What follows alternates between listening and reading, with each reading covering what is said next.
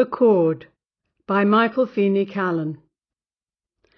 They were, of course, invisible, the linden, the acer, and the plane tree, but there they stood on Stuttgart Lane, older than babies, younger than the century, irrelevant in winter, unsheltering in summer, silent as signposts, but idle.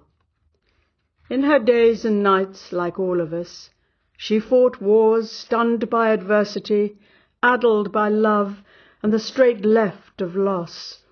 Staggered, but anchored to pot, bench, and bed, relieved of the whims by the window, the coolth it brought in, the anguish its light dispelled, the song of the river of life passing by.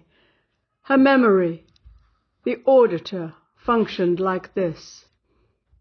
You wear it till it's worn, and then it surrenders utility. It is neither use nor provocation for you or others. It's disposable. It goes, it all goes. But on her elbows by the window were the trees, the linden, the acer, and the plane. One day she saw them, a jiggle of recognition, because after all the silent years, they were boisterous. Two children's kites entangled, binding the synapses of their shadows with a cord of unity.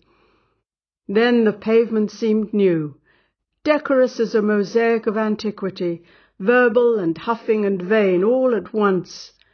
She conceded to a new routine, watching the shadows, marking time with their tone. The kites fought their course, their lines tautened, then looped, then lifted with the weather.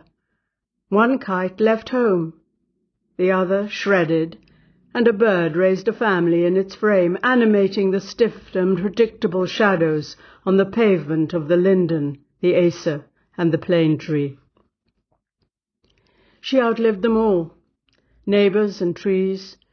In a decade they were gone, the trees cut down like her vagrant neighbours, the pavement mosaic blanched, but the shadow conversation never ended.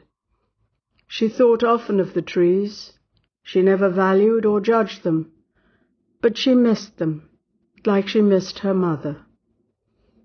It seemed in the twilight beyond talk that all living things are dispensed with purpose, that they reach out inventively and relentlessly, oblivious of our face and fate and foibles, resistant to rejection, more stubborn than memory, harder than steel in their determination to mirror and enwrap us in eternity.